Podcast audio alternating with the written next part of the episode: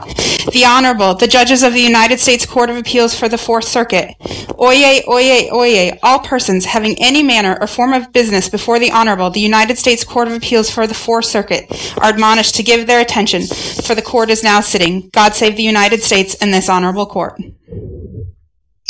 Good morning, counsel. We are here to hear the case of 21-1346, Roe versus the United States. We're ready to hear from the appellant.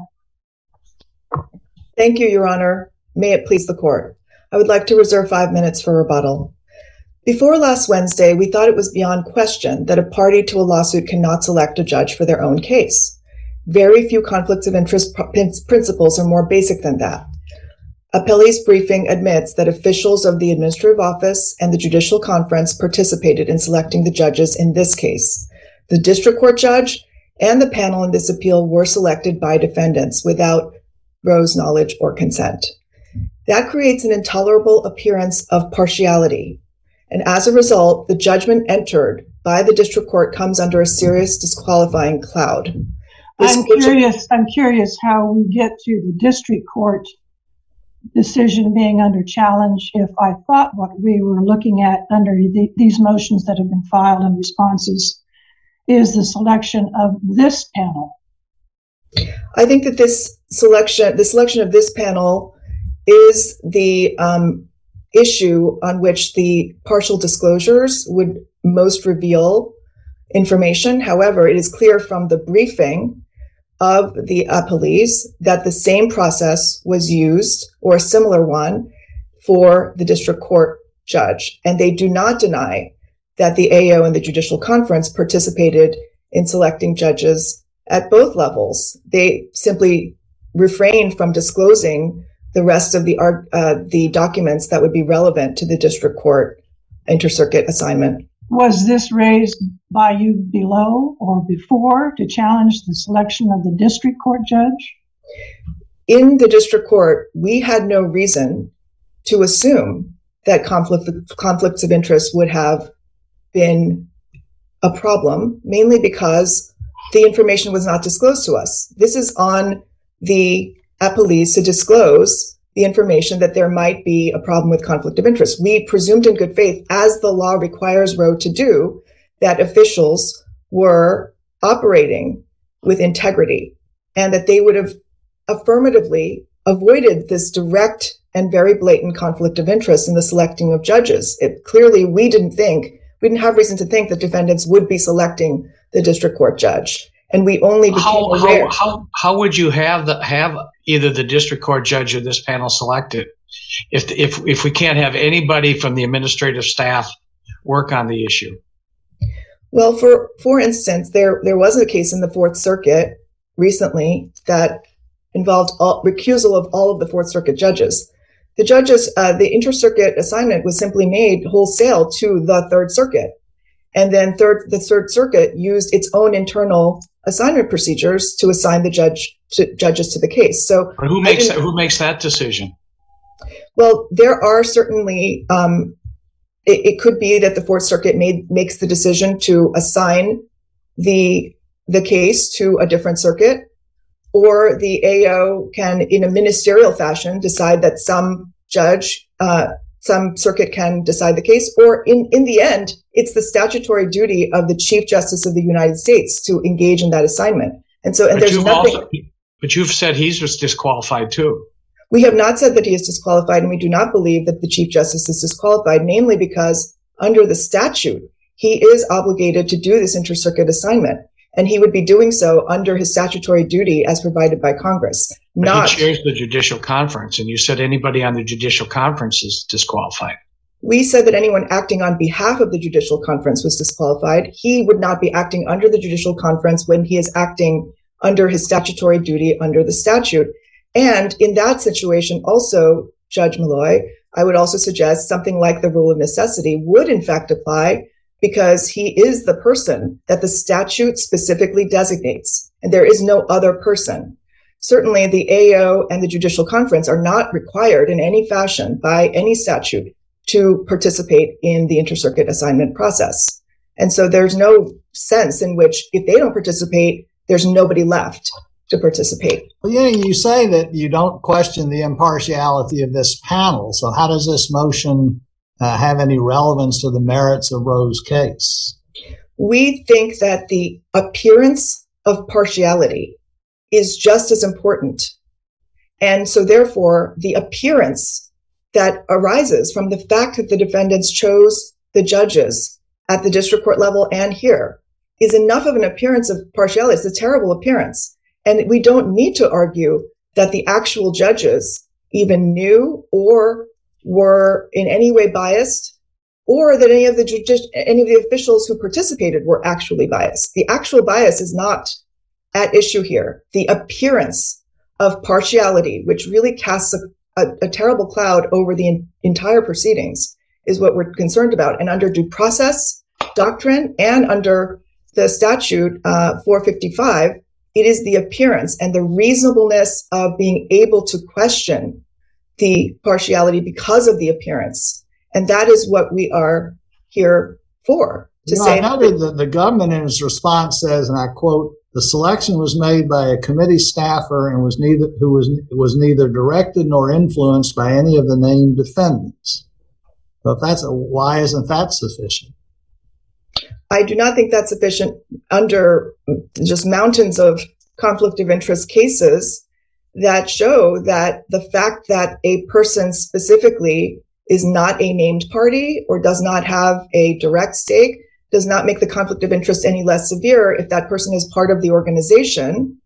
And specifically, the staffer, we, the staffer is unnamed. We do not know who the staffer is. I think that perhaps the uh, appellees could reveal who the staffer is, but the staffer could be somebody who reports directly to a person who should have been recused. And so therefore, I, I don't really think that's satisfactory. I don't think any of the cases on conflict of interest would consider that satisfactory. They serve an organization that is directly being sued.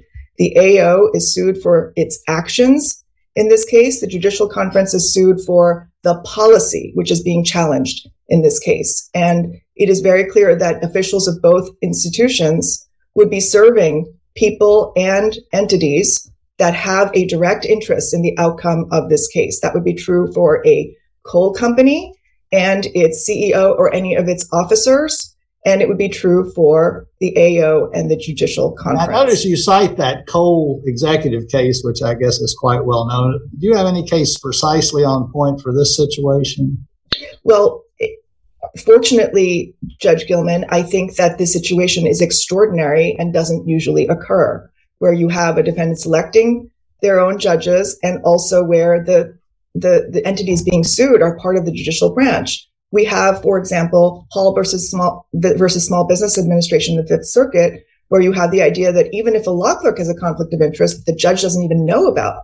The conflict is imputed to the judge because of the appearance of partiality regardless of whether it affects the judge's decision. And similarly, in in the DC circuit of al Nashiri, you've got the idea that um, it's the appearance of partiality and not the not the actual uh, reality of partiality that can matter for the purposes of 455. So the bottom line, if I understand your argument correctly, is that you basically want this panel disqualified we think that this the disqualification of this panel doesn't even need to be reached because it's so clear that the district court judgment must be vacated and we think for the limited purpose of vacating this this judgment that clearly has been tainted by the selection of the judge by the defendants this panel can rule and say that that must be vacated and a new judge must be assigned not having anything to do with the defendant's participation and we must just um, acknowledged what has happened here. So we don't think that the, the disqualification of the panel is something that even needs to be reached simply well, because it's so clear. On page 10 of this reply brief I just read this morning, you say that the uh, participation of the appellees, quote, rendered illegitimate any judgment that could be uh, entered in this case, both in the district court and on appeal. Now, if you say that, that means even if we on the merits uh, uh, decide to reverse the district court and send it, but that would be illegitimate too. Then is that what you're saying?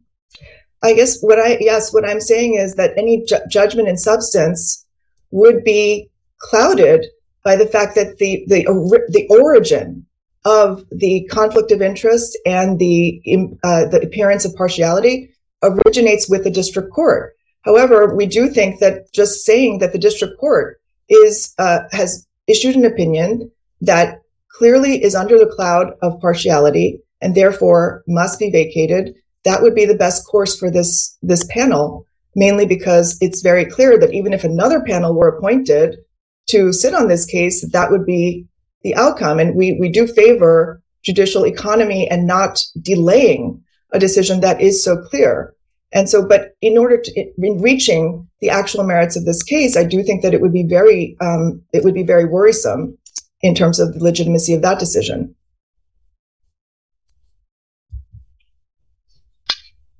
You had reserved your balance Yes, for rebuttal. yes, Your Honor. Thank you, counsel. Thank you. Ms. Byron? Thank you, Your Honor. May it please the court, Thomas Byron from the Department of Justice here on behalf of the government. Uh, the defendants in this case want to make a couple things clear. First, uh, as, as you know, we've taken no position on this motion or the two previous motions seeking similar relief. At the court's direction and request, we submitted a response that addressed the arguments plaintiffs made, and we're here to answer the court's questions. I want to make a couple of points at the outset, if I may, Your Honor.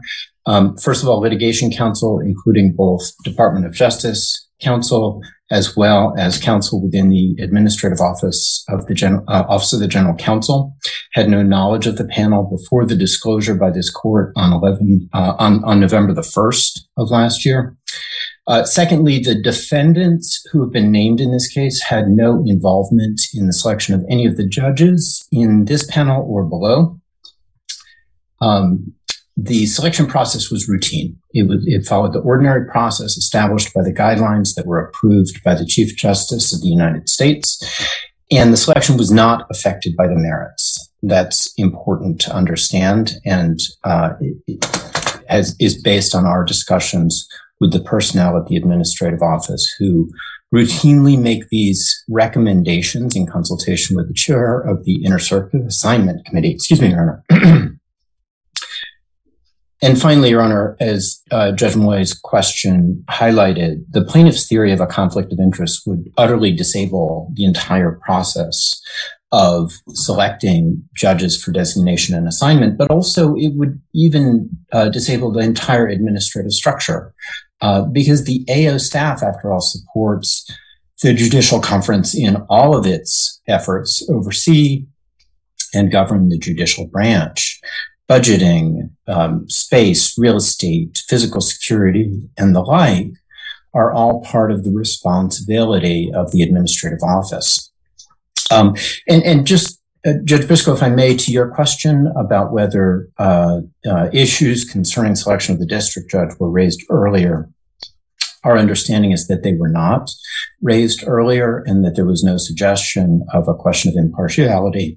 And in fact, the plaintiff here knew at, as of April 2020, shortly after the designation assignment order was made for the district judge, excuse me, Your Honor, that the administrative office of U.S. courts was involved in the selection process because the cover letter accompanying that designation order was entered on the docket in the district court and indeed was attached to the plaintiff's motion uh, that's the subject of this argument now. So, so the plaintiffs have been on notice about that and the involvement of any particular AO official or judicial conference official wouldn't make any difference under plaintiff's theory of conflict of interest.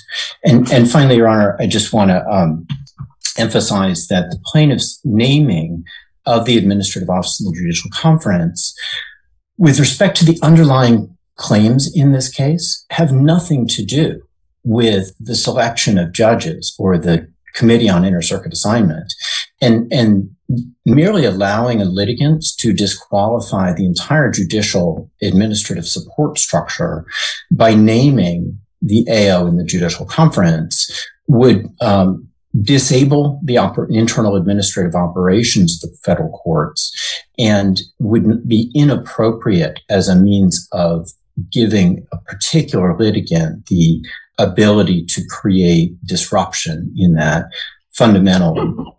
Is the is the director is the director and also the administrative office in general are they uh, alleged to be part of the underlying claims in the complaint?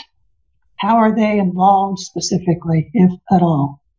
Yes, Judge Briscoe. So I'll leave to plaintiff's counsel to explain the details of the complaint, but it is uh, certainly true that the administrative office and the director who's been sued in her official capacity or his official capacity originally substituted for the current director, Judge Mauskopf, um, have been named with respect to the involvement of the AO in the establishment of the EDR plan and in the processing, according to plaintiff's allegations, of the particular complaint in the Fourth Circuit EDR plan, Your Honor. That's correct. And I, I got a question. You know, in your response, uh, you say the committee staff consults a roster of judges who have expressed a willingness to serve on panels outside of their circuit. The staffer then contacts judges on that roster. All right, but how how did that staffer make the decision to pick the three of us as opposed to I don't know, you've got 50, 100, I don't know how many judges have expressed a willingness to serve on a circuit. Judge Gilman, um, my understanding is that it was based on an, uh, an, assessment by the staffer who is familiar with generally with the caseload of many of the judges who have indicated willingness to serve on recusal panels. And remember, the um, available pool of judges who can serve on who, who have expressed a willingness to serve on recusal panels is actually quite small. It's um, principally relies on senior judges, as the guidelines make clear. It also relies on judges who have come from circuits whose caseload permits uh, assignment to other circuits. There are some circuits whose caseload is so uh, overwhelming that their judges have been requested by the chief judge not to uh, sit by designation and assignment. And so, so the pool is actually quite small, Judge Gilman. I don't know the specific number, um, but but my understanding is that the staffer is generally aware and reaches out to several judges to ask if they would have the availability during the relevant time period for the anticipated appeal and the willingness to serve uh, during that period um, uh, and, and, that again is based just on the staff's understanding of the judge's availability. It has nothing to do with the merits of the claims in the case and nothing to do with the parties in the case. Well, well, well you know, I guess um, uh, it, are I guess are there any other documents other than what you've disclosed? In other words, are there further documents as to how this panel was selected beyond what you've already revealed? Not that we're aware of, Judge Gilman. No. I was going to say, it seems like you have the letters that, you know, the certificate of necessity signed by Chief Judge Gregory. You have the letter from the AO assistant to the Chief Justice, and then you have the uh, Chief Justice's designations, and then you have the letters to the clerks signed by this Ann McKenna. Um, are there is there anything else you're aware of no, Your Honor. That's correct. And, and, it, and, in fact, I think it's important to emphasize that um, plaintiff's argument would require um, uh, the defendants to prove a negative, right? That that there was no involvement of anyone improper, that there was no consideration of the the merits of the claims, the parties, et cetera that's impossible to do. It could only really be done, presumably, by um, you know some kind of uh, uh, testimony of, of the people involved. And after all, th- that kind of you know discovery uh, uh, framework just isn't really appropriate in a court of appeals generally, or in this context specifically. What about? I, am just curious. Ms. Gersen had suggested, well, the Fourth Circuit just designate the Third Circuit to pick the panel. In a case, why didn't it do that? Um, Judge Gilman, I'm not familiar with the case Professor Gersen is referring to, but my uh, clear understanding of the statutory authority in sections 294, 295, 291 requires the Chief Justice to designate a, a, judge to exercise jurisdiction in another circuit. And that's clear from cases like Wren and Frad and Meeropol. And, and there's really no dispute about that question. So I think what, um, uh, plaintiff here is contending is by the disqualification of the entire administrative office and judicial conference officials and staff, the Chief Justice would have to exercise this authority himself.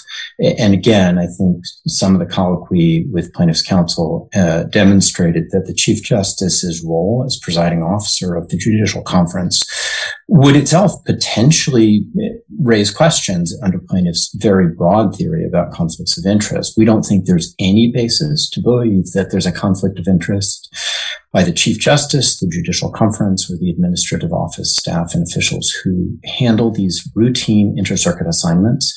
Uh, and there's no reason to believe that there is um, uh, any appearance of impropriety or partiality or bias here. Well, do you have any case on point? That I gather Ms. Gersen was not able to cite anything directly on point. Do you have anything directly on point in the government's favor? Um, Judge Gilman, so we are not aware of any other case where a plaintiff has named as a defendant the administrative office of U.S. courts and the judicial conference. That's, I guess, the, the only relevant universe of cases. There may well have been such cases, um, and if there were, and if there were a recusal panel identified, my understanding is that it would have been handled through the routine process of the administrative office. But no, Your Honor, I don't have a case. Can, can I just um, circle back to one point plaintiff made in the motion here, and indeed in the earlier motions too? It's the idea that in um, uh, Section 295's provision that designation and assignment shall be filed with the clerks and entered on the minutes of the courts from and to which made the idea that that somehow requires disclosure on the docket of a particular case. That's not what the statute says, and it can't be what the statute means. Because after all, there is no case pending in the lending court. After all, the Sixth, Eighth, and Tenth Circuits here couldn't enter these designation and assignment orders on any particular case docket. What the, what the statute means by minutes of the courts is the court's internal records.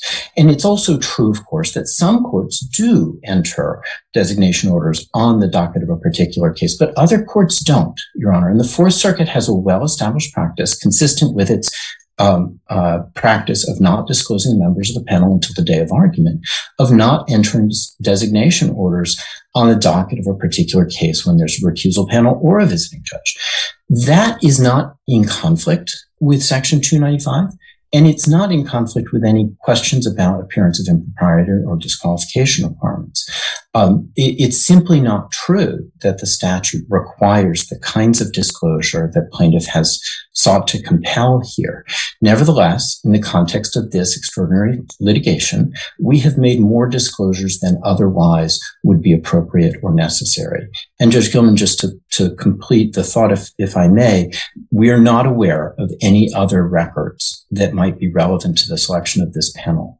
Um, and, and, for that reason, we think the plaintiff's motion is essentially moot at this point and certainly um, uh, doesn't warrant any further order uh, or relief. What What do you say in response to the uh, relief sought that we vacate the district court ruling?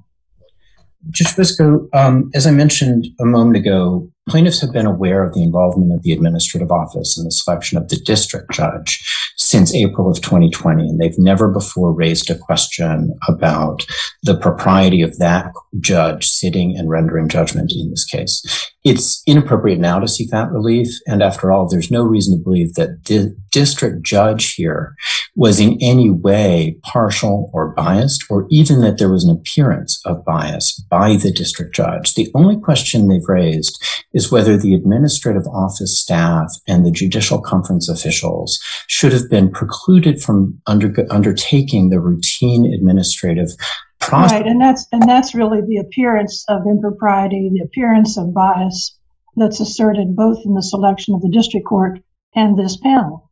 It's the appearance. Yes, Judge Briscoe, but I think that in light of the specific claims that have been made here, which again have nothing to do with the Inter Circuit Assignment Committee, um, and, or the uh, or the AO staff that supports it, there is no reason for an, uh, uh a, a, to believe there's an appearance of bias or partiality here. Um, if there were, of course, then then the same selection process uh, of this panel would have to be considered as well. We don't think there is any reason for disqualification, but if the if the court believes that there is an appearance of impropriety, presumably the court can recuse uh, itself and require the selection of a new panel. Uh, again, we don't think that's required here, uh, but it certain the plaintiff's theory certainly doesn't support the relief requested concerning. Do you, do you think that um, our hearing on the merits in this case should be postponed until we have ruled on this matter? Um, Judge Briscoe, I, I don't. Uh, we don't have a we don't have a position on that question. It, we believe it's appropriate for the court to make its own determination about that question. Thank you. Thank you, Your Honor. If there are no further questions, I appreciate the opportunity. Does the panel have any further questions? I do not. Thank you. Thank you. Thank you. Thank you, Your Honor. Um, we are a bit mystified by the police arguments. For example, the idea that we knew that the AO was involved in the selection process of Judge Young, that is not the case. The cover letter that was disclosed said that it was the Chief Justice's designation, but that does not suggest that the AO official selected the judge. That is a notice of designation, but that is not notice of how judges were selected. Roe assumed from the cover letter only the ministerial administrative role that the AO would have played, not a substantive selection role of the judge. And so, what, not, what is the difference between those two? The administrative would, role and the selection. I make it well, make it sound like this is a predetermined. I, I want A, B, and C on this panel, or I want this specific judge. Do, do you have evidence of that? This selection word that you use? there is a difference between selecting the specific judge to serve on the panel, whether it's done with any kind of intent to bias the proceeding or not. There is a selection being made. And then there is the sort of um, administrative role of saying, Chief Judge, Chief Justice, here is the designation that has been made. Perhaps that selection has been made by other people other than the person who's signing the letter. But that the, I do not agree with Appellees that somehow because there was a cover letter with the AO's uh, letterhead, that that means that Roe had reason to think that AO officials were involved in selecting the judge because she would have assumed that they would not, as Appellees, as defendants in the case, been involved in selecting the judge. They would have recused themselves from that role. Well, well, that, but the letter came from the AO, as I understand it. Is that right?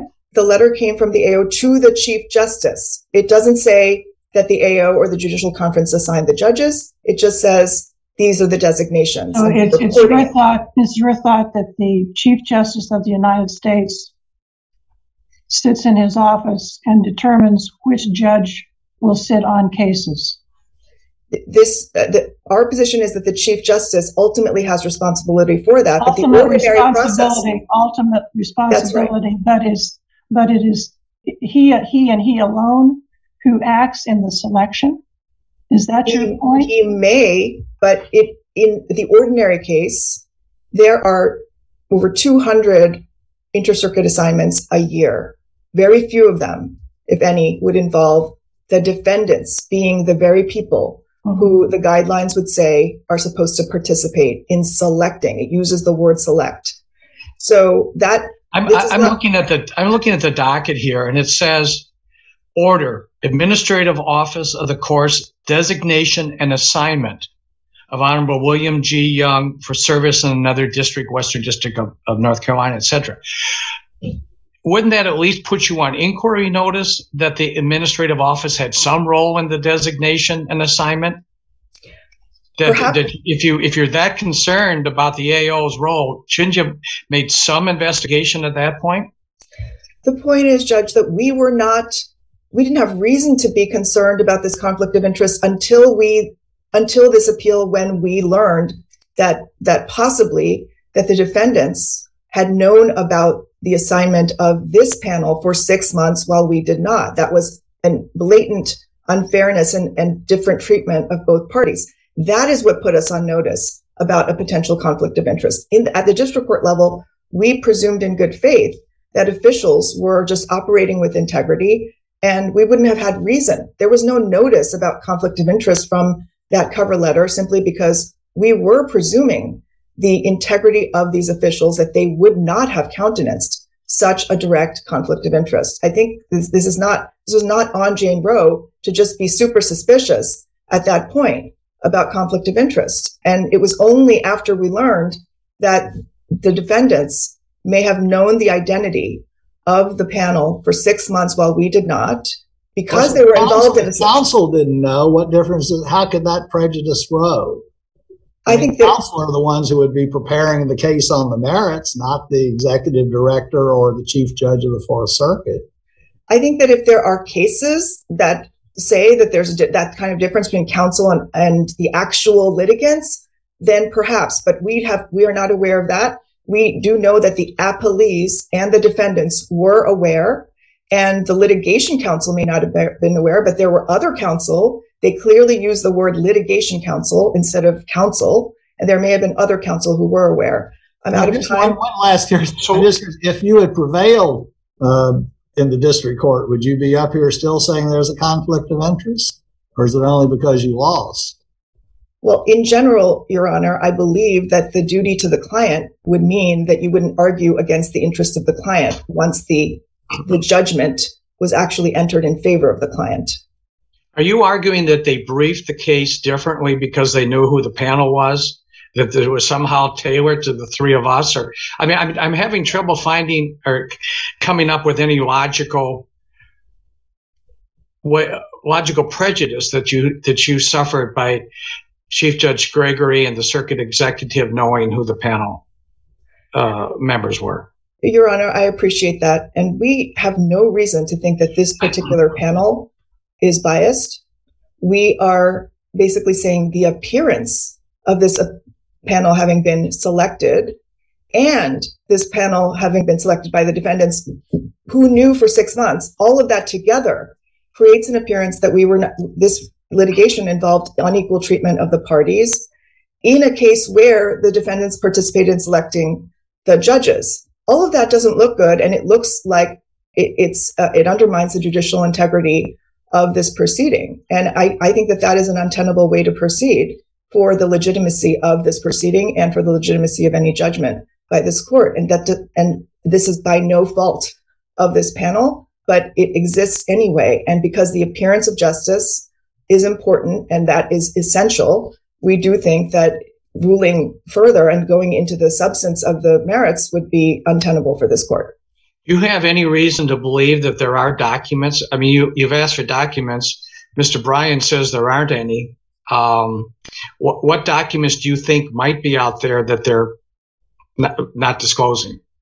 Thank you so much for asking that. I think that um, Mr. Bryan um, says that there aren't other documents. However, there are district court records that they've held back. Aside from the designation order and cover letters that were filed, we don't have any records from the district court that would include, at a minimum, the certificate of necessity, the consent to assignment form, the memorandum with the recommendation to the Chief Justice, which would indicate whether the AO director Duff a named defendant in the case participated in the inter-circuit assignment process. All of those documents, I think, would at a minimum need to be disclosed if this this court is um, considering vacatur of the district court records.